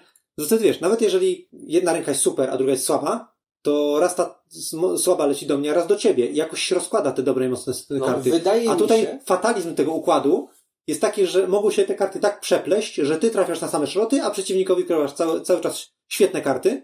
I bardzo często się zdarza, że to działa bardzo źle. Wydaje mi się, że tu o to chodziło. I że to nie jest przypadkowe, tylko celowe. I ja tego nie lubię. W sensie to, że Że układ to zamiast... nie jest to samo, co w zwykłych siedmiu cudach świata, że nie masz zwykłego draftu, tylko że właśnie gra wpycha cię w te kanały. Mam wrażenie, że ona cię ma wpychać w te kanały, że to jest specjalnie zrobione, że to ma odróżniać siedem cudów świata od pojedynku. Może, przynajmniej w tej warstwie, ale ja tego nie lubię, po prostu, to mi nie pasuje. No, w moim odczuciu można powiedzieć, że to nawet nie jest subiektywne nielubienie, tylko obiektywnie można powiedzieć, że taka, takie rozwiązanie mechaniczne ma swoje wady, czyli właśnie sytuacje, które się tworzą. Mhm. To jest kulejąca noga. Znaczy, to, to jest tego rozwiązania. trochę tak, jakbyś miał e, w drafcie trzyosobowym co trzecią kartą, z, kartę złą i wiesz, że do ciebie dojdą tylko te złe, bo wszyscy będą brali do... No dobra, to nie jest dobry przykład. Możemy to sobie darować. Ale nie, no zasadniczo to jest, to jest słabe i plus jeszcze są problemy z balansem kart, który jakby jest niezależny od samej mechaniki przechodzenia przez nie, tak? Super żółte karty, zwalona zielona ścieżka, karty, które się totalnie czasem nie przydają, czerwona, dobra, czerwona, której nie rozumiemy mam wrażenie w żadnej grze. Jest... Nie, nie, nie. Tam to w filmie tak dobrze działa czerwona. Znaczy czerwona w siedmiu cudach działa dobrze, dlatego że jest malutka i przy okazji mam wrażenie. Tutaj generalnie czerwona też działa. To jest sensowna ścieżka, żeby na nią wygrać. Tylko po prostu czerwone karty w pierwszej erze są za słabe, żeby brać je pod uwagę. Są za drogie i za słabe, żeby brać je pod uwagę. No a z kolei nie biorąc ich, Bo zauważ, że tam- coś zrobić. W siedmiu cudach, biorąc czerwoną kartę w pierwszej erze, dostajesz tarczkę i myślisz, no dobra, no jedna tarczka to mi da jeden punkt zwycięstwa, a nie stracę na przegranej, jeżeli ktoś obudzi. Ale po pierwsze, po pierwszej erze już masz za to rozliczenie. Za to, że już zacząłeś w to inwestować wcześniej, Mhm. to ty już dostajesz małą nagrodę po pierwszej erze, plus jesteś ustawiony na przyszłość. Tutaj, okej, jesteś trochę bardziej ustawiony na przyszłość, I troszeczkę małą nagrodę też dostajesz w postaci uwalenia przeciwnikowi ale hajsu. to równie dobrze możesz uwalić mu hajs, y, jak zacznie się druga era i zaczniesz od kupowania dwójek. Tak, tak, Ja- ale to się więc- rozkłada w czasie, o to mi chodzi. Dobra, ale tracisz kolejkę na to, żeby zdobyć jeden czerwony symbol, a nie dostaniesz za to żadnego profitu na koniec pierwszej ery. Mało tego, dostaniesz za to karę, ponieważ jeżeli pójdziesz w czerwone i będziesz wygrywał na czerwonych po pierwszej erze, to twój przeciwnik będzie wy, wy, wybierał, kto zaczyna drugą erę, a to jest też bardzo duży plus, kiedy wyjdzie jakaś dobra karta na start. Mhm. Tak, to fakt. Więc w ogóle, jeżeli jest sytuacja, że mamy po zero siły militarnej, to jeżeli ty nie idziesz w pierwszej erze na maksa, że kupujesz te wszystkie cztery, żeby już mieć dobry grunt na potem wjazd na chatę w, od drugiej, to kupienie w ogóle pod koniec pierwszej ery jednego czerwonego symbolu, nawet za darmo wzięcie, to jest bardzo zła decyzja. Bo to, by, to jest tylko jeden czerwony symbol, a tracisz, yy, zwłaszcza gdybyś ty miał właśnie zaczynać drugą erę, bo może być taka sytuacja, że to wychodzi, że ty kończysz pierwszą, więc zaczniesz drugą, to w tej sytuacji wzięcie czerwone jako symbolu militarnego jest kolosalnym błędem. Jest naprawdę wartością ujemną. Lepiej sobie wziąć na, nawet dwie monety w takiej sytuacji. Tak, za późno na rozkręcanie militarnych. Więc y, kupowanie czerwonych w pierwszej nie dość, że one są słabe, nie dają ci żadnego bonusu, to jeszcze mogą cię ukarać. Ja tak w samym podsumowaniu chciałbym powiedzieć, że generalnie ta gra jest całkiem dobra. Tak w samym założeniu i zaprojektowaniu. To znaczy, mamy tutaj dużo regrywalnych na tych żetonach. Mamy trzy ścieżki do, do zwycięstwa w prostej w miarę grze dwu- dwuosobowej, którą jakby, jakby nie murzyć, to można ją rozegrać w 15-20 minut. Pyk, pyk, pyk. Myślę, że nawet tacy gamerzy opykani to w 10 minut to grają. Mhm. Pyk, pyk, pyk, kupuję to, kupuję to. Tak jak ja dzisiaj, nie? Ty tam trochę byłeś dzisiaj mniej ograny, miałeś przerwę, ty kupujesz kartę, ja od razu łapię kolejną. Mówię teraz ty. Ty kupujesz, ja już łapię kolejną, bo ja już wiem, co się bardzo opłaca, już wiem, widzę, widzę, co tam leży, nie? Więc jakby... Co też znaczy, że nasze decyzje nawzajem na siebie słabo wpływają, tak? Bo ciebie nie obchodzi, co ja wybiorę, bo ty Absolutnie. wiesz, co ja wybiorę. Nawet nie wiem, ja mam po prostu wybierze to, to ja biorę to, co pod spodem, jak wybierze to, to biorę tam coś innego. Nie, nie będę mu odsłaniał na pewno tej karty, więc mam taką, taką opcję, więc biorę to. Więc Czyli w sumie każdy gra swoją grę w pewnym sensie. Przez to No nie, ułożenie interakcji stałe. między Wiadomo, jest jest dużo. Ogrom jest interakcji. Ale- Czyli na czerwonych, na produkcyjnych, na zielonych, wszędzie trzeba się kontrować. Tak. Interakcji jest bardzo dużo i to rzeczywiście jest pojedynek. To rzeczywiście jest, to nie jest tak, że grasz pacjansa. Absolutnie to tak nie jest. Dla osób, które lubią, lubią negatywne interakcje, to okej, to może być y, całkiem niezła gratka. Ja osobiście negatywnej interakcji nie lubię, ale oceniając w miarę obiektywnie, to uważam, że to jest całkiem dobra gra. Tylko po prostu posiada kilka bardzo bolesnych błędów. Wszystkie je omówiliśmy. No, to, to są błędy, które dla mnie trochę dyskwalifikują ten tytuł z ym, pozycji, która miałaby mi sprawiać przyjemność, bo no nie oszukujmy się, ja jak wygram grę w 7 cudów świata pojedynek, to ja nie mam odruchu, ha, wygrałem, super, tylko mam, dobra, nie spieprz. A jak przegram, to czuję, że dałem ciała. No zależy jeszcze jak, tak. No, ale Ta gra nie daje mi pozytywnych emocji. Ja cały czas czuję, że muszę się pilnować, że muszę pi- pilnować przeciwnika, że muszę tutaj rozgrywać. E, I po prostu to jest gra w niepopełnianie błędów. I mnie to przyjemności nie sprawia. Znaczy, ta gra generuje mieszane uczucia, bo ja zacząłem po, po, po grze, kiedy zapałem do niej nienawiścią, z, jakby stwierdziłem, dobra, to po prostu to była twarda lekcja życia. Już wiem, że muszę absolutnie się skupić na tym, na tym i na tym, że żółte, wtedy po tamtej grze zrozumiałem, że żółte nie są dobre, one są przegięte, że one są po prostu najmocniejszym y, elementem tej gry, zwłaszcza w pierwszej erze. Tak, niezbalansowanie kart to jest duży minus. I wiedząc o tym, jak sobie uszeregowałem w głowie tiery tych kart, że te kolory, te kolory, te karty, te są mocne, te są średnie i tak dalej, stwierdziłem, z tą wiedzą mogę grać dalej, nie? Yy, I nie trafiłem jeszcze na, na partię, kiedy mm, od tamtej pory, kiedy sobie tak to wszystko przewartościowałem bardzo mocno, nie trafiłem jeszcze na partię, kiedy przeciwnik by mnie skopał totalnie i nie miałem możliwości kupić nic, aczkolwiek pamiętam, że były partie wcześniej, że chciałem bardzo kupować karty, jakkolwiek się budować na produkcję, a kończyłem pierwszą erę posiadając jedną kartę produkcyjną, Mhm. albo szarą, albo brązową. Mimo, że zawsze czułem, że produkcja jest ważna i trzeba w nią iść. Więc y, obawiam się, że dalej będą takie rozgrywki, że ja wiem, w co muszę iść, a po prostu przychodzą mi same szroty i nic na to nie poradzę. Natomiast mówiłem o tym kilka dni temu, że zacząłem tą grę jakby, no nie wiem, lubić, jakoś tak sympatię do niej odczuwać, że to ewidentnie śmierdzi syndrom, syndromem szto- sztokholmskim. Że jakby ja sam zaczynam chcieć się przekonywać, że ta gra mnie aż tak nie boli. Jakby wiem, odbiłem się od tego dna, od tego najgorszego efektu, który odczułem i teraz z każdą partią jest takie, ej, to nie jest aż takie to nie jest aż takie straszne. To wcale mnie aż tak nie boli. Jest nawet całkiem okej, nie? Ale to nie jest, wiesz co, bo to tam syndrom sztokholmski, syndrom sztokholmski, ale no wyobraź sobie tak, jeździsz na rowerze, wychrzaniasz się co chwilę, jesteś strasznie wkurzony, a później nagle ci zaczyna wychodzić.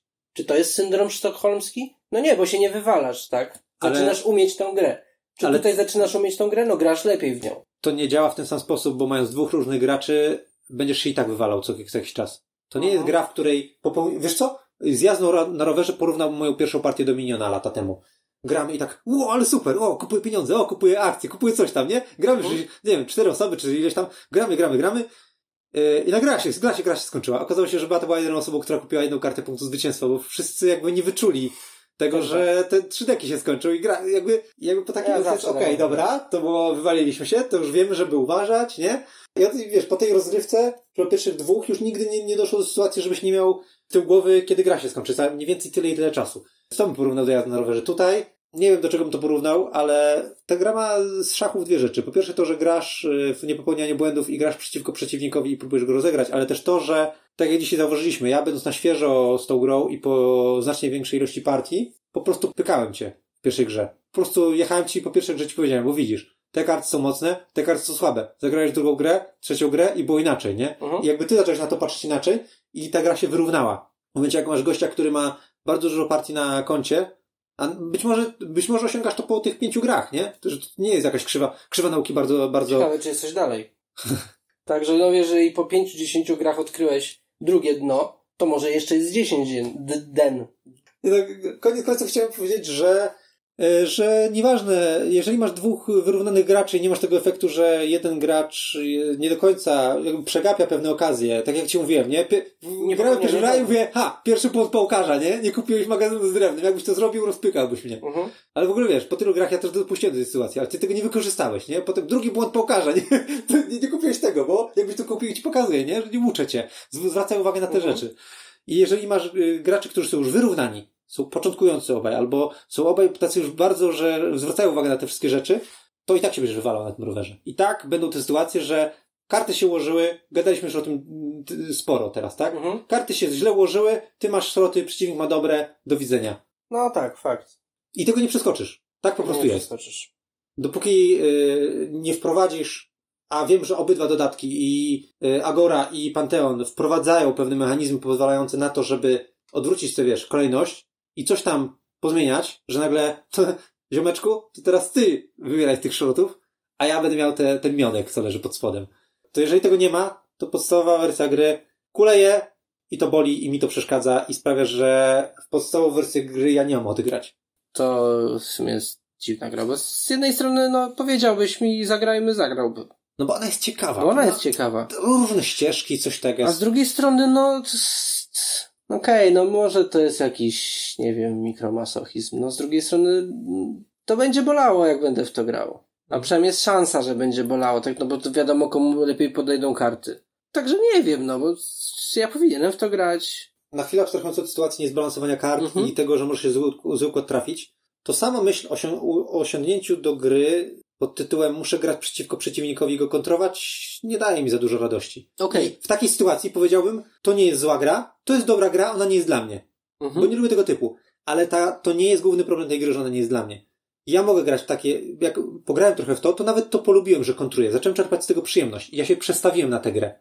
I przez tą sympatię, którą nabrałem do negatywnej interakcji przez te wiele partii, stwierdziłem, to jest nawet fajne, tak kontrolować przeciwników i pokazać, haha, i co teraz zrobisz? I co teraz zrobisz? Twoje drewno kosztuje 6, co teraz zrobisz? Zacząłem mi to sprawiać fan, żeby grać w ten sposób. To biorąc to pod uwagę oraz to, że y, Panteon w moim odczuciu naprawia tę grę, ja być może się jej nie będę pozbywał, ale o tym porozmawiamy, jak będziemy y, testować y, i obgadywać Panteon. Więc to nie jest tak, że ja teraz będę mówił, ta gra jest zerem, bo nie wiem, bo nie lubię jej, bo mi się nie podoba. Nie, ja powiem, ta gra ma swoje wady. Po prostu ma swoje wady, które, które w podstawce funkcjonują. Na razie się odcinam od dodatków. W podstawce te błędy funkcjonują i z tego powodu ja nie chcę do tej gry wracać. Po naprawach mógłbym, mógłbym w to y, czasem grać i byłaby to dla mnie jedynka. Taka, że w sumie mogę usiąść spoko, Mhm. ale też nigdy do tej gry mnie raczej ni, nic nie będzie ciągnąć, żebym wyciągał to co dwa tygodnie mówić, dawaj, chodź zagram, bo to jest super. Nie, raczej nie. Ja nawet bez patcha chyba dam jej mimo wszystko jedynkę, bo mam strasznie mieszane wobec tego uczucia, ale nie sądzę, żeby po patchu miało coś więcej. No ale jedynka. Dla ciebie jedynka. Dla mnie jest to w podstawowej wersji zero w związku, no właśnie, z problemami swoimi. Po prostu podstawowa gra to jest zero i nawet y, jak znamy karty w jasno, to jest zero. Być może jakbyśmy trochę bardziej pogmerali, może żeby te monety były, może trochę osłabić te żółte karty, jakieś może sposoby byśmy. No, coś by się wymyśliło. Ja tam też mam jakieś To pomysły. być może, nie wiem, nie testowałem podstawka z podstawowymi, nawet z podstawowymi zmianami, które testowałem, to jest nadal y, zero. No, dla mnie to też będzie zero. I tak sobie szukałem sobie jakiegoś takiego obrazowego porównania, dlaczego tak jest. Bo mówiliśmy o tym, że to jest teoretycznie, technicznie dobra gra, ale mi się nie chce do niej siadać. Tak w sumie to, co najbliżej znalazłem, to jakbym musiał użyć papieru ściernego zamiast papieru toaletowego. Teoretycznie papier, toale- papier ścierny jest y, technicznie, może być technicznie bardzo dobrze wykonany, ma swoje zastosowania, super. Ale jeżeli za każdym razem muszę uważać, żeby się nie skaleczyć, to no nie. Okej, to było dziwne porównanie. Nie no, ja doskonale rozumiem o co ci chodzi, czyli że jakby starając się być obiektywnym stwierdzasz, kurde, no to jest niezłe, no to działa, jest teges, ale, ale jak myślisz o tym, żeby do tego usiąść, to nie. No tak. No ja mam to samo, no. no. Nawet po zmianach myślę, kurde, nawet to naprawiłem, nawet już nie jest takie złe. Nawet gdybym... A Nawet... właśnie nie, nie jest dobre już. Nie jest Tak, takie złe, a, tak, nie, a nie dokładnie. jest dobre. Dokładnie. No dobra, no. Dla mnie to jest jeden. A papier ścierny to minus jeden. to może, nie, może on ma jeszcze lepsze pomysły. Jak będziemy opisywać jakąś minus jedynkę, to dopiero zobaczymy, no. co... Podcieraj się szklanką. E, no Po to, co? to minus jeden. To dla mnie tak. To jest minus dwa, to, to nawet sensu nie ma. Pęknięta szklanka, pęknięta butelka, absolutnie minus jeden. No, wys- wysokim nie ma miał minus jeden. E, nie, niskim, nie. Dobra, nie wiem. Skończmy. Skończmy tak, tak, czy inaczej. E, 7 cudów świata w rankingu Board, Board Game Geeka 17 miejsce, najlepsza gra na świecie, na 17 miejscu. Okej. Top 17. No my oceniamy jako 001. No, czuję, Czyli jeden, pierwsze zera się Czuję, kasuje. że będziemy mieli e, shitstorm w komentarzach. No ale cóż no, to są nasze subiektywne oceny. Ta gra nam nie sprawia w większości frajdy. No, Coś tam można zagrać. Mamy zróżnicowane po raz pierwszy, to jest fajne, że mamy po raz pierwszy nieco zróżnicowane odczucia. No i zo- pozostaniemy na tym, że się nie zgadzamy i Czy my się tak naprawdę zgadzamy? Może to znowu jest problem z naszym rozumieniem ocen. Co? Zgadzamy się? O, Okej, okej. To znaczy, Dobra, dlaczego się zgadzamy? Że, że no, gra nam nie podeszła, no. Znaczy z grubsza nie podeszła, no. W dużym uproszczeniu mówimy o tym samym. Myślę, że troszeczkę w szczegółach to inaczej rozumiemy. Stąd wy macie zero, bo śmietnik, a ja mam jeden, bo w sumie to i tak nie moja gra. Więc ja siadam i okej, możemy w to zagrać, więc to jest jedynka. Mhm. No to, to, to, dokładnie to jest jedynka. Jeżeli mówisz spoko, możemy to zagrać, to to jest jedynka. Mhm. Czyli- Ale nie jest super. Nie podeszła mi. Znaczy, Mhm. dobra, w sumie, czekaj, czy Nie, jeżeli właśnie- masz takie uczucia, to jedynka jest idealna. Tak, dziękuję, dokładnie. dziękuję. Dobrze. Akceptujemy cię jako jedynkę. Masz do tego prawo, masz do tego prawo i cię akceptujemy. Ale wyjdź. Dobra, dzięki i do następnego. Ejo. No cześć, cześć.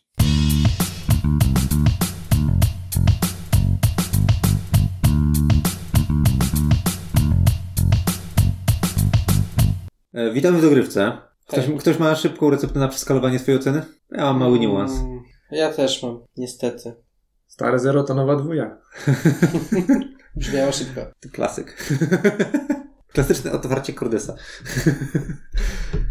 Dobra, to ja się teraz wtrącę, bo mój wtręt nie jest taki długi. Stare zero to nowa dwuja, ale w międzyczasie gry się już pozbyłem, ale wymyśliłem homebrew, który chciałbym przetestować, który polega na tym, że zarabianie kasy nie jest zależne od żółtych kart, tylko zawsze kiedy sprzedajesz kartę w pierwszej erze zarabiasz dwa moniaki, w drugiej erze cztery moniaki, w trzeciej erze sześć moniaków. Dwa, cztery, sześć. Czyli trochę bardziej sztywne jak... Osłabiam żółte karty, które i Zwykłe. tak są mocne, przynajmniej magazyny są mocne. A druga sprawa jest taka, żeby usunąć tę y, przeklętą parzystość y, układu, nie? że tam ciągle masz krapowe karty, a przeciwnie fajne. W swojej kolejce, wykorzystując y, zresztą nasze pomysły, tro- trochę nasze pomysły home ruli, a trochę de facto to, co jest w Panteonie, czyli tam, że na zakrytych kartach leżą symbole świątyń i jak tam odkryjesz zakrytą kartę, to za to, że ty ją odkryłeś, to ty dostajesz y, ten znacznik. Czyli właśnie to, co mówiliśmy, że można by monetki z, y, położyć na zakrytych kartach Mhm. To wyewoluowało to w mojej głowie do takiego ciekawego pomysłu, że jakby chrzanić te monetki, e, zamiast tego zrobić bardzo prostą rzecz. W swojej turze zamiast kupować kartę, możesz powiedzieć czekam, tylko że y, czekanie musisz y, opłacić kładąc jedną, dwie lub trzy monetki, zależności od tego, która jest era, na jedną dowolną kartę w układzie. Czyli patrzysz, to jest strasznie krapowa karta, takie autobalans ze Smallworlda, nie? Że rasy, które nie są wybierane, zbiera się na nich hajs, coraz więcej. I w różnych innych grach też tak działa. Opcje, które nikt nie wybiera, zbiera się na nich hajs. Leży Aha. kolejkę nadal, dokładamy monetkę w interfazie. To wszędzie tak samo działa i ten autobalans jest naturalny i tutaj po prostu patrzysz, dobra, najbardziej krapowa karta, którą chcę, żeby przeciwnik wziął, trochę go pokusić, mm, ale wolę przeczekać, kładę monetkę. Licytujemy się, to jest taka odwrotna licytacja, że mm, kto pęknie i weźmie tego krapa, to w nagrodę zgarnie jakieś tam monetki. Tylko z tych, które są Okej. dostępne, jakby tak jakby przepychamy tak na stole taki mieszek z kasą, Aha. że teraz, wiesz co, ty weź te krapy. Nie, nie, nie, ty weź te krapy, nie? Okej, I te to, to monetki się jakoś tam zbierają na tych bardziej, kartach. jasne. Bardzo naturalny sposób licytacji. I uważam, że to by naprawiło w Mhm. prosty sposób tę przeklętą parzystość, o której mówiliśmy.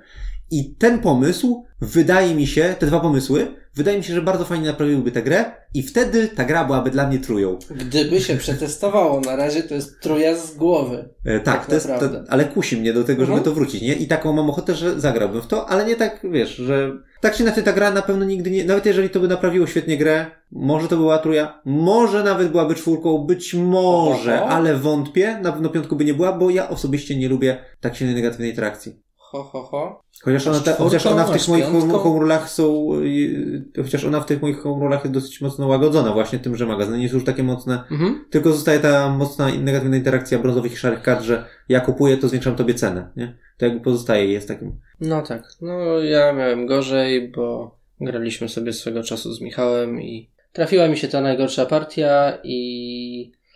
Ostrzegałem cię, że ona nadejdzie. to była ostatnia partia w tą grę w sumie. Graliśmy wtedy z dodatkiem, z Panteonem? Tak, my wtedy Panteonem, tak? na wyjeździe zagraliśmy ze dwa razy. Ale to chyba bez znaczenia, że to był Panteon. Zagraliśmy ze dwa razy i powiedziałem, teraz ci pokażę Panteon. Tak. I jakby to zupełnie nie jest ważne ten Panteon, bo ty nawet nie liznąłeś tego i ja to tam Tak, w sumie tak, tylko też tak, troszkę. tak. Bo to nie o to chodziło. Chodziło o to, że ja Z- wykupiłem wszystkie żółte karty. Dokładnie. I po tak pierwszej- się nie ułożyło. Po pierwszej erze już było widać, że jest koniec gry. Nic mi nie podeszło. Właśnie to była ta przeklęta parzystość, gdzie ja miałem te nieparzyste. I... Znaczy ja pamiętam, że ty w tej grze mia- mogłeś kupić jedną z żółtych kart magazynu i to Mm. olałeś. Na samym początku. Tak. I ja ją wziąłem i myślę, co ty robisz? Przecież rozmawialiśmy o tym.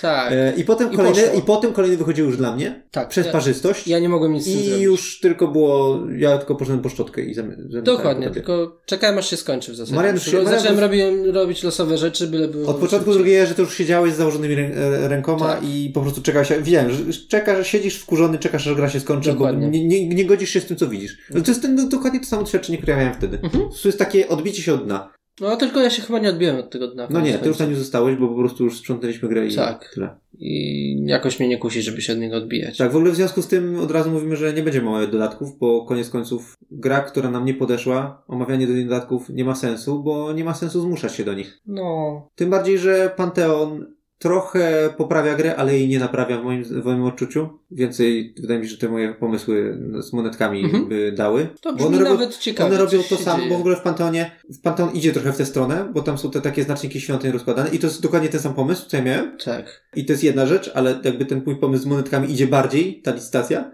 a drugi w Panteonie to jest to, że tam są te, wiesz, wykładanie tych Mhm. kart bogów i to w sumie jest wszystko ciekawe. Ja tak w sumie w, zrobię mały wtręt a propos tego dodatku, bo trochę w niego grałem. I to jest w sumie ciekawe i to jest na plus, ale też w Panteonie jedna rzecz mnie uwiera, że jak dociągasz te karty i zastanawiasz się, mm, dobra, teraz którego z tych bogów wybrać? Eee, Mhm. Dobra, może tego mocniejszego położę blisko siebie, ale może w tym miejscu chciałbym położyć kogoś lepszego z innego koloru, może się to... I po prostu jeden gracz siedzi i się patrzy, A a drugi drugi, kminie. patrzy w te dwie karty i się zastanawia, którego wybrać i jeszcze, to jest podwójna decyzja, którą z tych dwóch kart wybrać i na której, yy, na, Na którym spocie położyć. I pamiętasz, jak my To jest szybka, dynamiczna gra, tak, jak, jak my ogrywaliśmy tę grę, to było pach, pach, pach, pach, pach, kolejka po kolejce. Ja byłem Tak. ograny, ty coś robisz, ja mówię, biorę to, teraz ty, ja biorę to, teraz ty, ja biorę to, teraz ty. Pantonie, no myślę, że trzeba by się sporo ograć z tymi bogami i naprawdę wiedzieć, co się chce. Właśnie, może to jest brak ogrania po prostu. Może że to jest nowa brak grania, warstwa, ale weszła. Duży, duży odskok widziałem w tym, w tej Mhm. decyzyjności i przede wszystkim tego, że jeden z graczy dostaje tajne informacje i drugi siedzi i w tym czasie nic nie robi. Bo No nawet tak. nie wie, co, co jest w tych kartach. Nie może, jakby nie pochylają się razem i każdy nie analizuje swojej y, jakiejś sprawy na stole, tylko jeden dostaje te informacje, a drugi siedzi i czeka. Mhm. Ale generalnie dodatek wydaje mi się, że i tak jest na plus. To tak tylko ode mnie. Tak, w, tak. A, w Agorę nie grałem. Więc to w sumie już Mm. wszystko ode mnie, więc ja podsumuję już swoje, a może już przejdźmy potem do ciebie, więc ja podsumuję. Dla mnie na nową skalę pojedynek to jest ocena 2, ale kusi mnie, żeby przetestować moje home rule, które opisałem. Być może wskoczyłby troszeczkę wyżej dzięki nim, ale Mhm. oceniam grę oryginalną. Dla mnie to jest 2. No to ja po ostatnim doświadczeniu stara jedynka to nowa dwójka. Czyli spadło. Spadło, no kurde, to tak bolało, po prostu. No znaczy wiem, okej, to, jest, to jest to złe doświadczenie, jedno z Znaczy, wielu gier, jedna z wielu gier i jedna źle podeszła. To nie jest tak, że ty więcej takich partii nie będziesz miał. Ty już od tej Nie pory po prostu siadając do tej gry, wiedziałbyś, że takie coś może się stać, więc jesteś na to bardziej odporny psychicznie. No tak, niby tak, mówię, I to- nie to jest będę, to. bo nie będę grał na razie. Po prostu miał być już takie... No tak, wiedziałbym, że... Że- i tak, nie, i tak nie, jest, nie, jest, nie jest teraz tak źle jak wtedy w tamtej partii. Może, nie? może Mówię ci, tak. u mnie się takie coś włączyło, że dobra, no, jest źle, ale nie jest aż tak, nie jest aż tak tragicznie, nie? Ale znasz to dno, wiesz, wiesz Tak. jakby czego się spodziewać. Tak. Przez może trochę lepiej, ale kurde, no nie ciągnie mnie zupełnie do tej gry. Jak wcześniej to tak okej, no całkiem spoko, no nie jest to takie dobre, ale i trochę tam irytuje, ale w sumie mógłbym pograć, to teraz jakbyś mi zaproponował, to raczej nie. No, Raczej- ja cię, raczej dziękuję. Ja już cię ścigałem przecież, żebyś jednak pograł, a ty cały czas Mm, tylko kręciłeś głową, już nie, nie. zraziłeś się bardzo. Tak, więc no tu ja... Może mocno, ale kurde, to jest przecież emocjonalny kanał. No dwuja po prostu. Dwuja, dwuja, dwuja. Przekonajcie mnie. Nie, dobra, nie. nie Przekonajcie nie, mnie. Przepraszam. Nie, bo jeszcze ktoś będzie chciał ze mną grać w to. Czyli tak, Marian mówi Seven Wonders Duel, słaba gra, change my mind. Dziękujemy. To było wszystko. Ta. Pozdrawiamy. No. Do usłyszenia następnym razem.